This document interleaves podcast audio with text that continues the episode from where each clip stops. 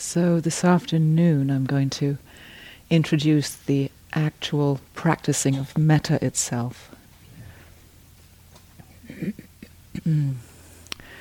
metta. We don't have a good English equivalent. Kindness, friendliness, loving kindness. I'll use metta as much as the others. This practice is um, an art. It's not a science, it's not precise, it's not exact. It's not one particular formula, it's very much one's own practice. And so uh, we need to develop a relationship of um, intimacy with it, certain degree of exploring, so that it, it, it um, is alive in us. We can't sort of stamp ourselves with some external form in that way. So it, it takes a feeling into it, especially those who are new. Those who've practiced for some time have already a good relationship with their own minds and hearts and how to support them. So remembering that you can't do it right and you can't do it wrong. And so there's no need to be judging it or have expectations. It's more experiencing something than trying to do it.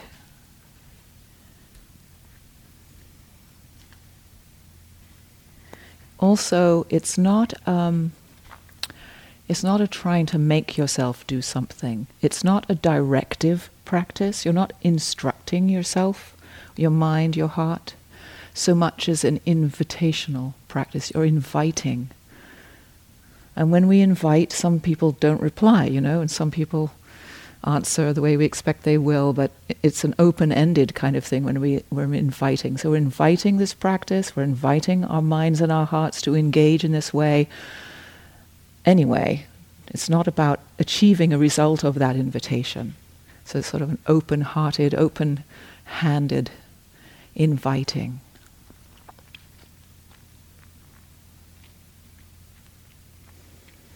And again, it isn't to um, make something happen, although things do happen as we tune into our hearts, but it's really an attunement of our awareness to um, the state of our ourselves. I call often call it our hearts, which is the sort of seat of friendliness. How does friendliness arise in us? So it's an exploration and an, a growing intimacy with the part of ourselves which generates friendliness. So it's a getting to know yourself, just as Vipassana is a getting to know yourself. And as you get to know the part of us, this heart that generates friendliness, care, kindness, empathy, shared experience, connection, we don't just um, become intimate with it. By becoming intimate with it, it grows. So the friendliness ability grows. It's like a muscle. It's a capacity, it's a skill, it's an art. So we're exploring it and thereby it grows. We're not making it be bigger or better or stronger. It happens by attention. And uh, although, as Nikki said to you this morning, many of you are familiar with this practice, I really do encourage you to listen with open minds and open ears and open hearts because a fresh mind, you know, is available. It's we get very limited by our thinking we know it all, so be wary of that tendency. You never know when you'll learn something new. There are two pieces of structure to this practice which go along together. One of them is the use of what I call a muse. A muse is a being or even an experience which evokes or inspires or supports a feeling. And because we're relational beings, and this is a relational aspect of our practicing, we're using being, some being, as a muse to evoke friendliness. We use the muse. It's not about the muse, it's not that they have to be a perfect muse or they have to, you know, be any kind of qualification for this particular muse, but we're taking some being, some or other being, who, in fact, affects our friendliness. But it's more about our friendliness than it is about the muse. So our attention is with whoever the muse is we choose at any one time, which will d- give you more information. But only some of our attention is on the muse. A lot of our attention is on how friendly we are with this particular being, because that's the point that we're growing. Not to say that they won't benefit, not to say that they aren't really there and we do really care and we do really wish them to be well, but it isn't about them being well, it's about our caring for them. Subtle difference. So that's one of the pieces is the muse, the being, the category, some people use that word. Um, and the other piece of the structure of it is words. It's a word, it's not just the word, because it's the meaning of a word a blessing, a wish to this particular muse, for this particular muse. And we use in this practice not just one, but f- about four. Three is okay, five is okay, but less than three or more than five aren't very effective. If we have less than three, it's not really a lot of to chew on, and we can easily slide off and get spaced out. So we want enough information to keep ourselves engaged. If we have long words, long phrases, or more than five, it gets very confusing. The mind just isn't able to do it. maybe later, but not initially for sure. So four is highly recommended, but in there is a little flexibility, of course. So those are the, stru- the structural pieces which we all will practice. And then how we put it together is the art part, which I'll now talk about.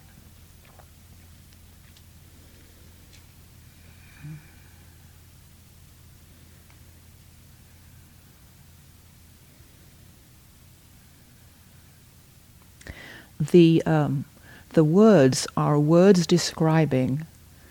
Often we use in Buddhism wholesome, or I would say uplifted states of mind and heart.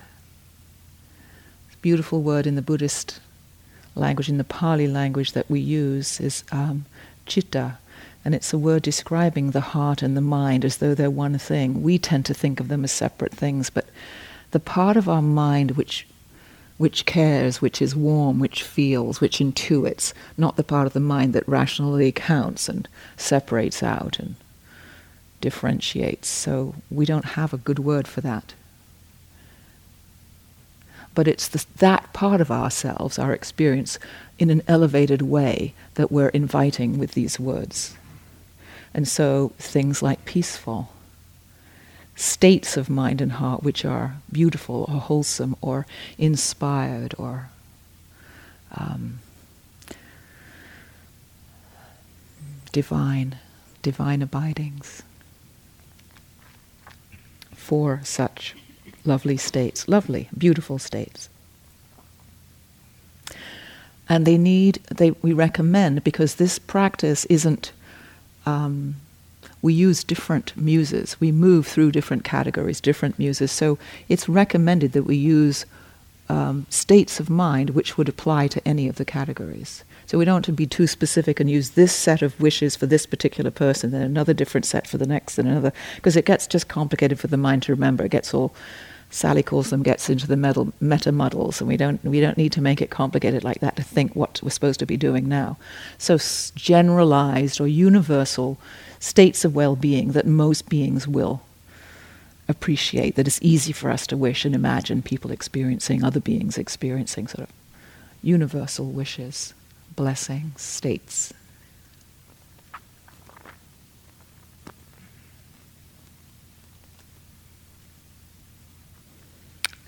That said, we often find ourselves, if we're saying, a, a, offering these wishes to a particular being, we get there, and it really starts to we really connect we discover that one of those isn't the right word for that being we'll tweak it you know. That's because it's an art we can adjust and it's not to say we shouldn't do that but we don't want to emphasize a lot of difference. We want to emphasize simplicity because this is eventually calming.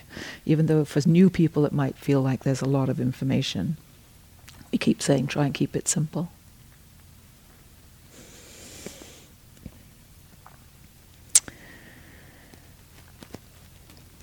So, um, for your information, if you're interested in this, we often use the word traditional. When we say traditional, We don't always mean the same thing. The Buddha himself actually didn't teach categories of different muses and didn't suggest saying, repeating of certain phrases. The words of the Buddha we will chant, probably tonight and oftentimes during the retreat, from which the practices have been drawn and practiced for hundreds and hundreds of years. This sort of scenario that we practice here is about 15, 1600 years of practice. So very traditional in our, you know, in this, this uh, early Buddhist practice well tried and well true. And in this tradition, for these many years, very commonly, four of these four states that are being invited are these four. A sense of safety, a sense of happiness or mental well being, a sense of physical well being, health, vitality, strength. And a sense of experiencing the flow of ease in life. Sort of means equanimity rather than being buffeted by life. The unfolding of life flowing for us. These are typically the areas that are recommended as they suit every being. You don't need to keep to these four, but these are what are typically used. For myself, I generally replace the physical one with a heart one. I like, and this is just my sharing, my what I like. Um, for the first one of safety, I I use two words, safe and sound. I have little ditties going in my mind. So safe and sound is a little ditty.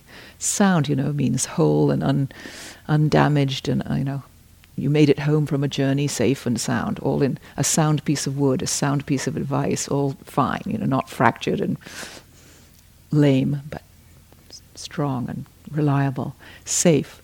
For the second one, mental well being, happy, peaceful, I tend to use um, calm and peaceful, mental well being. For the third one, healthy and strong is very common. Um, I use warm and tender because I'm meaning this friendliness feeling, which I like those words a lot. And uh, for living with a sense of ease or ease and well being is very common, very traditional.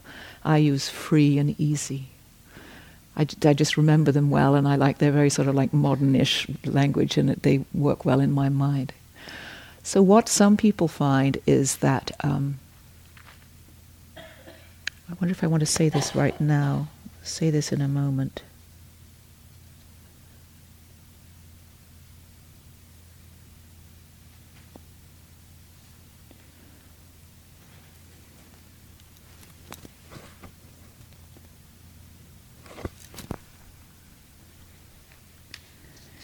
The point of the of the words are descriptions of states what we're attempting to do is experience the states. So it's not the word, it's that the word takes you to the feeling. That's the at least attempts to take you to a feeling. So you want to choose a feeling, a state that you can experience, and then the word connects you with that.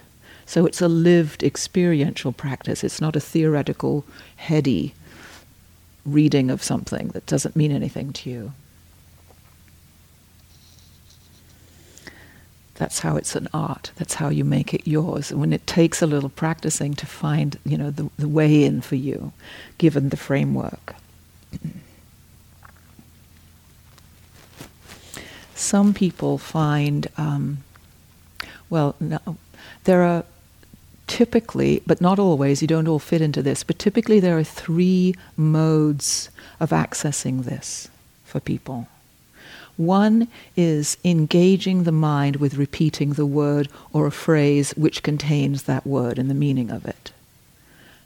That works for a third of the people, let's say. Another is people whose minds are not so wide with that hearing of words or saying of something, but of um, picturing, imagining or visualizing a being, visualizing a state, visualizing a memory and re experiencing it so that your experience of it comes through um, memory or visuals. So, picturing yourself in your grandmother's lap and her singing to you, and then through that you get the feeling of safety, for instance, something like that. And another way in for people is a sense, uh, is, is, feeling the meaning in your own system. So feeling, say, peaceful. When you, for me, that's my way in. Uh, f- so I say um, safe and sound. I use the sound partly because I think of the earth as being safe, and somehow the sa- sound, I don't know why, but it's got an earthy tone for me, so I actually feel held by the ground, probably because ground and sound is so similar. Safe. So I feel a sense of resting on that steadiness. Calm and peaceful. When I use that, I'm experiencing inside myself calm and peace, and I, I go to the feeling of what that's like my body is peaceful. There's a settledness deep inside. So it's accessing the meaning through my own, uh, sometimes heart or physical, or I would call energetic experience of it. And that then links up with what the words are saying. So it takes me that way. And sometimes on the root of that, I'll have some picture of something. So calm and peaceful, I might see water that's not moving. So these different aspects of how we're working inside our brains will function for you. And there's no right or wrong. They all come together, but some of them are more foreground and some of them are more background. So the sound of your grandmother singing may be foreground, and then the word happy and peaceful going on in the background, for instance, and you'll find your own connection. Let it be flexible.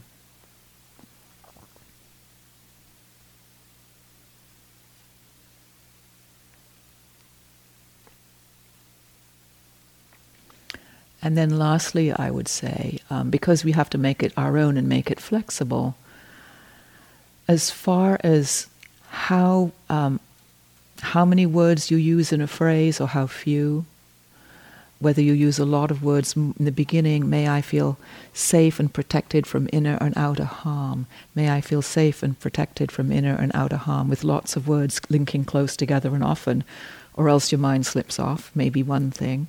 In my case, I'd say safe and sound. And then no words for a while because I'd be feeling the feeling, and then safe and sound. How frequently, how many words, how fastly, how quickly you repeat what your rhythm is, that's your own creative aspect. That's the art of it. And you only know what actually connects you to being present, caring, being in touch with this heart, accessing these beautiful states as best you can and sharing them with whomever your muse is, sharing them with yourself by accessing them or actually extending them. That's your that's the refining part of your art. And so play around with that. Let that be an exploration and you can't do it right or wrong. There will always be a muse and there will always be these three, four or five blessings, beautiful states being accessed and offered.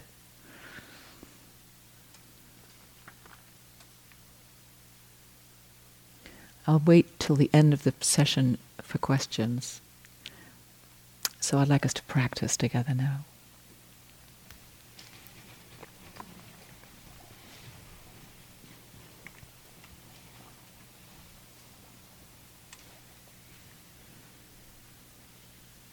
Relaxing comfortably in your body.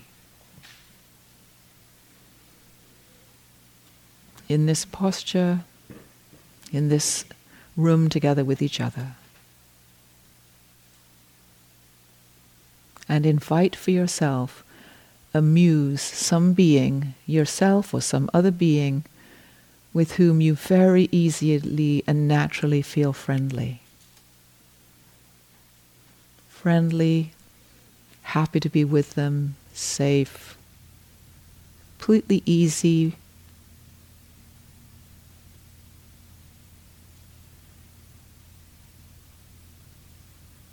See who comes to your mind, to your heart.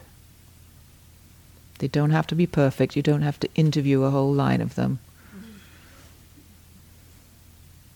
They won't be perfect. They're just a being.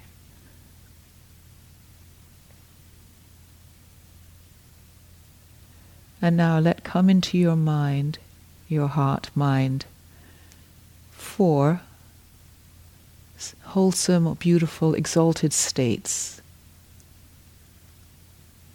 perhaps safe, safe and protected from harm. Perhaps happy and peaceful, calm, and content.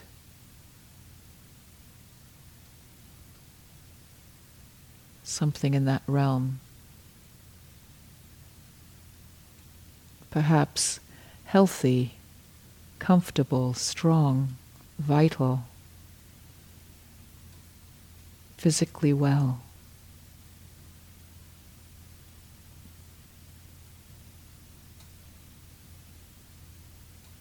Perhaps loving, friendly, tender, loving and accepting.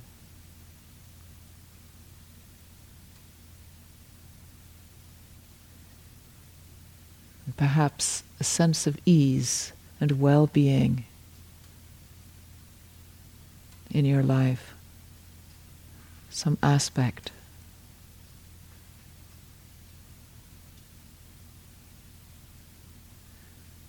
And now, with your muse, bringing your muse in front of your awareness, because they're your friend, this could be any kind of a being, you know, it could be a puppy, it could be your baby nephew, it could be your grandmother, it doesn't matter.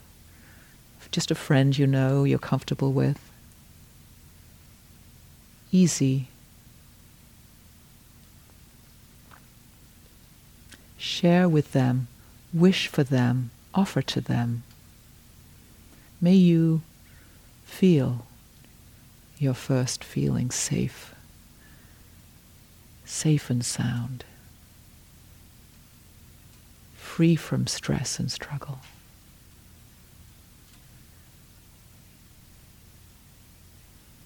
Just the essence word, safe, or the supporting words, may you feel. May you feel safe and protected from harm. Over and over a few times. See what happens.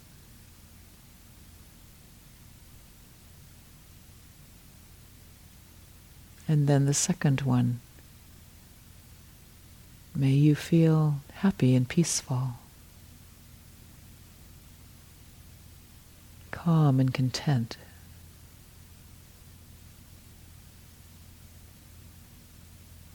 Calm.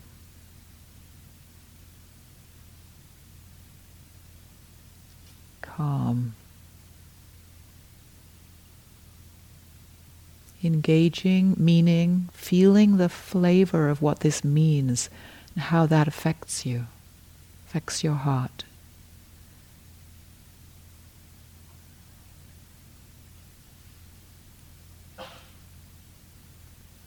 And moving on to the third one. May you be healthy and strong.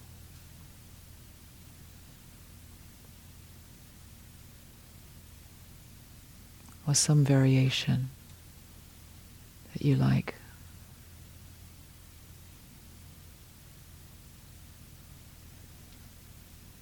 Picturing them, feeling what that means in your own heart and mind, the savoring,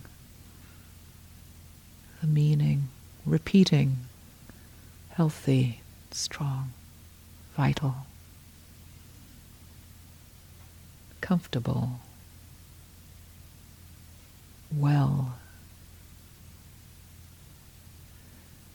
Or, and maybe a heart one. May I, may you have a heart filled with loving kindness. May you be filled with loving kindness. May your heart be tender, warm. May you love and accept yourself completely just as you are.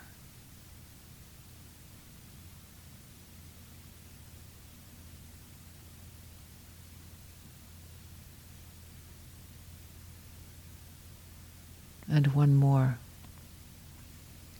May you, may your life flow with a sense of ease. Or may you live with ease of well being in your life.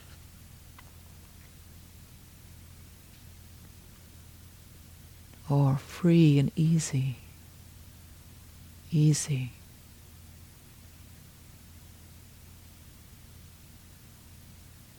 May I feel at ease. This could be may you, but it could be to yourself.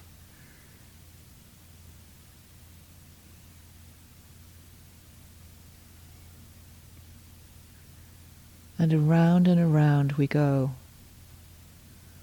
One wish or invitation, taste it, see if you can experience a little of the flavor of it, the effect of it, the echo, as some people say. Repeating once or twice or several times, and then to the next.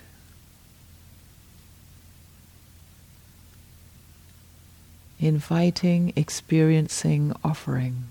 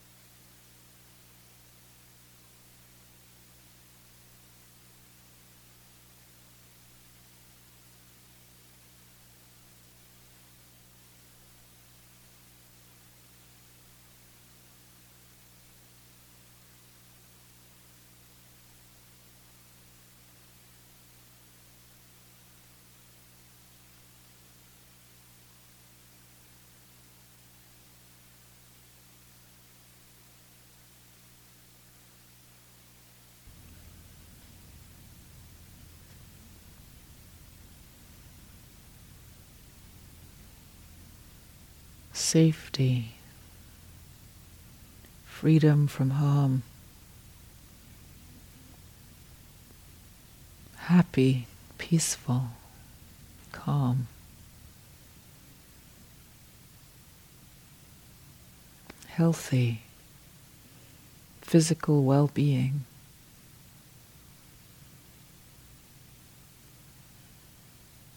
Loving, accepting.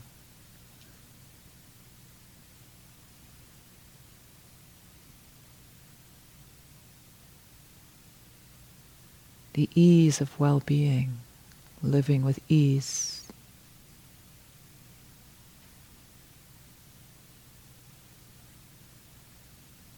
Resist the temptation to get it too elaborate. Don't try and make the phrases poetry and perfection. It's the sense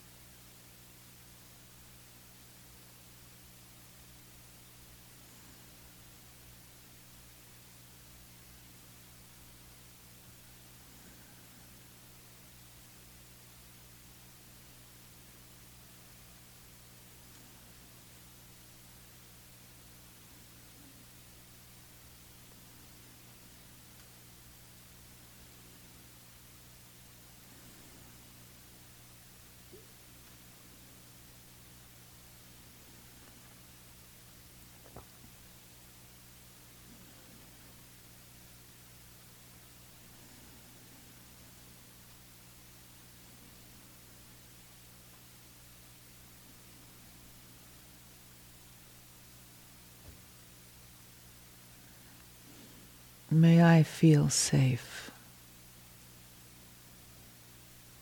May my mind be peaceful. May my body be healthy. May my heart be friendly. May my life flow smoothly.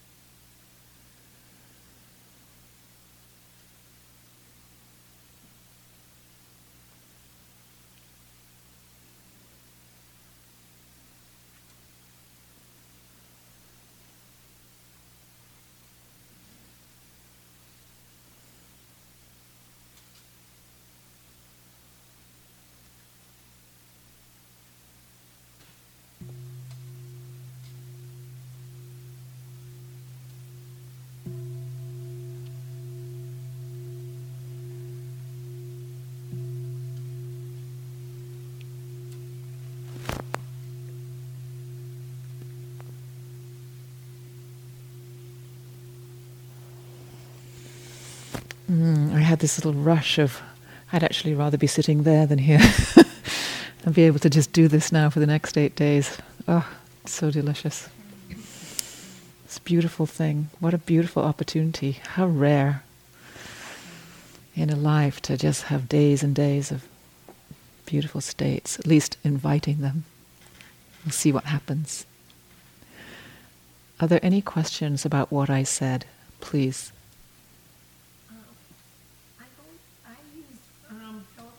phrases, but they're from many years ago, and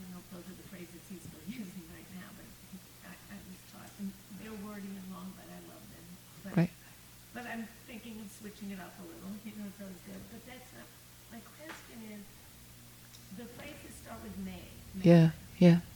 Mays. And that seems um, aspirational hmm as opposed to phenomenological or the lived experience of it. So right now, I am sick Yeah. and happy. So I, I struggle with that uh, Yeah. idea.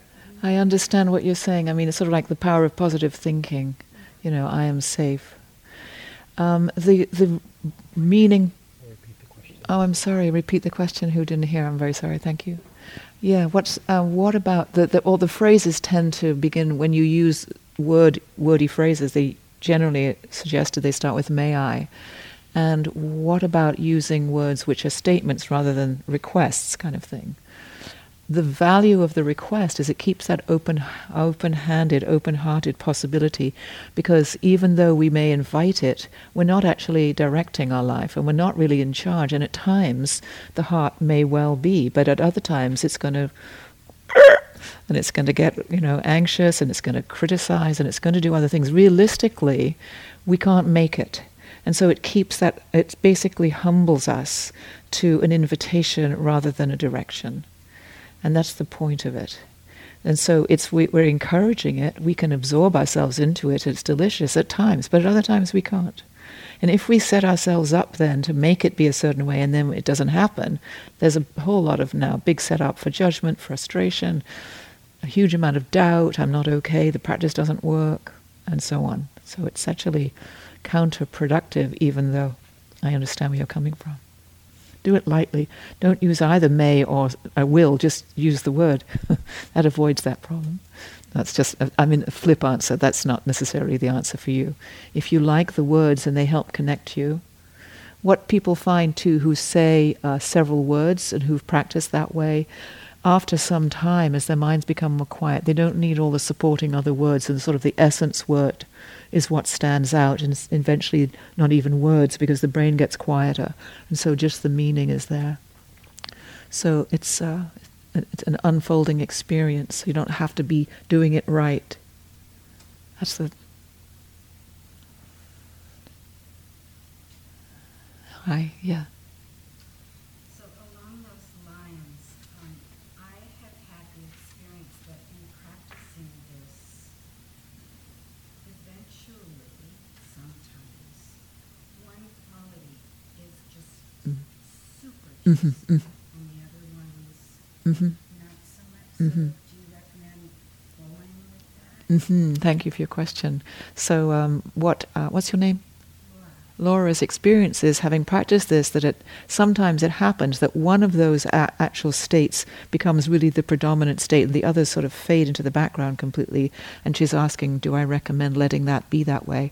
There's no right or wrong to that. It's a wholesome state. It's a state where your heart is friendly, caring, which is what we're growing. The um, benefit of moving is so that we don't. Um, so that we don't get bored with it or it doesn't become stale. And sooner or later it may become fading, and so then you can reboot the thing, kind of. But if it's alive and you're connecting and it's wholesome, you don't need to keep moving through the others. You can find your own time and pace. There's no right or wrong in that. And sometimes, you know, you're just fully f- there with just that one thing for a long time. That can happen. It's fine. Yeah, yeah. Question? Yeah, uh, so I'm JR. So I found that nature is very nurturing, both good and evil. Can you use an adversary as a muse? an adversary as a muse. Can one use an adversary as a muse? What had that to do with nature? So you, I find, you know, I'm always in a contradiction uh, at times, and I always see the other in this contradiction, this this adversary. Sometimes it's myself. Um, can I use that as a muse, that adversarial component? Because it, because if you use an adversarial part, say yourself, and you're not, then it actually evokes you wanting to befriend that one. Yeah. If it's, yes, um, as a general instruction, I wouldn't, especially people who are unfamiliar, I wouldn't encourage that you pick an adversary to evoke friendliness, because generally an adversary irritates us, or it's a real setup for the other, for aversion, for judgment, for frustration, all the difficulties. So it's not recommended. But I wouldn't say no, you shouldn't. I would say experiment and see what happens. Generally, however, we say start with what's easy, because when you think of friendliness, one of the qualities of being with a friend, when you're in a friendly situation and a friendly connection with someone, one of the main characteristics is it's really easy. It's a natural thing to be friendly. Whereas if you're using an adversary, you're actually making some contrivance there. You're putting some effort into making something different. You're being a little bit, I would say, controlling and trying to fix something. So I would recommend you just actually make it really sim- way simple. Be way more innocent maybe you will later find things dissolving. I would, I'm not going to say don't, I'm saying experiment and see. But the point, the true, true metta is a pure, clear friendliness. It's so innocent. It's not trying to outsmart or improve anything, it's much more receptive. So I would keep it simpler. But experiment, see the difference. Do it with something really simple, and then do something with it and see what happens for you, because it's your own exploration. I would say. One more. I'm just curious your thoughts on the healthy and strong. Uh, I, have actually avoided that as someone who's had some health problems, and it just seems kind of a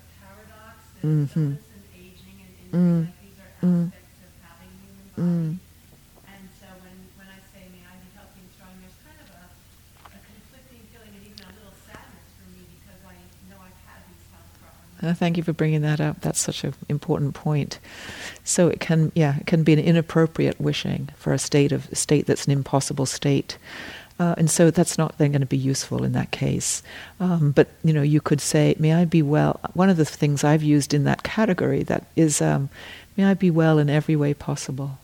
Because, for instance, if my health is failing, not my entire system is failing, but maybe the heart is failing, or maybe the, you know, the joints are sore, but then you know, the heart system is doing great, and the, the muscles are fine, and maybe I be as well as possible, or may I be comfortable with my condition, or something like that. If you want to use health as one, but you don't have to use health as one.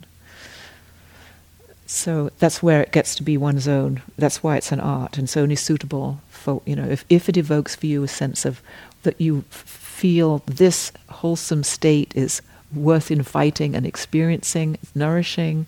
If it brings up some kind of conflict or the opposite, I'll talk more about that in my talk because a lot of that comes up in our practice. So I'm not going to go into that today. A lot of the opposite feelings come. We're inviting something lovely, and we're like, but, but what when I'm not? You know. Okay. So thank you for your attention and and um, yeah, I have a lot of uh, mudita for the fact that you're actually interested in and wanting to be practicing this way. It's such a beautiful thing. So I just want to say a couple of words about walking meditation with this practice. And so the the essence is exactly the same. Um, the, the, the the pieces are exactly the same. It's just that we're doing it while walking instead of while sitting. Um, I recommend that you don't worry about what your feet are doing or what your heart is doing or even what your breath is doing. Some people find that their breathing and their blessings go, you know, harmon, you know, they become synchronized. That can happen. Or some people find, I've found that my walking can actually be in rhythm with the, the wishes that I'm saying or the words that I'm saying. That can happen, but it doesn't have to happen. If that works for you, that's fine. Um, keep the sense of walking backwards and forwards so that it stops the sense of going for a walk elsewhere and keeps us contained with what we're doing. And walking backwards and forwards so it's easier for a number of people in a small place to not be always negotiating each other and you can stay within your own practice. So it just makes sense like that. But as far as the speed that you walk, um, being aware of what your body's doing, you can release all that. Unless it's familiar a lot to you and you can bring your awareness in. For instance, if you're saying, um, May I feel safe then you can just walk with a sense of really owning your space and feeling safe in this land and safe on this particular piece of ground that you're stepping on. And you can incorporate it with that for instance, or you know, may I be relaxed and feel the body being relaxed, and so experiencing in the moving of the body the meaning of whatever it is you're wishing, incorporating it like that in your body. So you're staying embodied in it. Um, but you can find your own speed of walking find your own rhythm. Once I was doing a month long metta practice in a Vipassana retreat, and everyone else was doing Vipassana. I was the only one doing metta. And uh, the teacher told me, it was Kamala Master, that she just said, You can just looking out, you can see who's doing metta and who's doing Vipassana because the person doing metta is walking much faster than everyone else who's doing this, aware of the moving, as Nikki was describing this morning, the subtlety of the movements of different parts of the body. So I was like that. But again, that's your own experience and find what best serves you to connect with what you're actually meaning for yourself and to share. And so make that be your own. Be comfortable with that. Please. I'm having trouble remembering the four categories. Can you give me some help me remember? Um, what are we going to put? A, we might just put the simple basics up on the up on the board for you to remember those. But but safety is often, if we're not safe, we're deeply anxious beings. Like we're jumpy, nervy. That's how we've survived. The ones who weren't jumpy and nervy got eaten by the dinosaurs, and they never passed on their genes, according to the neurologists. So. We want to not be nervy and jumpy, so we want to feel safe. That's the first one. It's like, oh, it's okay partly why we do precepts at the beginning of a retreat with among strangers. We actually, it's okay. We're all friends here. We because we won't be able to settle and practice anything if we're all anxious and nervous. Safe. Then it's mental well-being, physical well-being, heart well-being. Whichever of those you feel like. I tend to use the mental and the heart rather than the physical, but that's just. And then a sort of the general ease of well-being one in some way. It's about sort of may, the, may all of my life move. May I, you know, be able to negotiate all of the stuff of my life with some grace.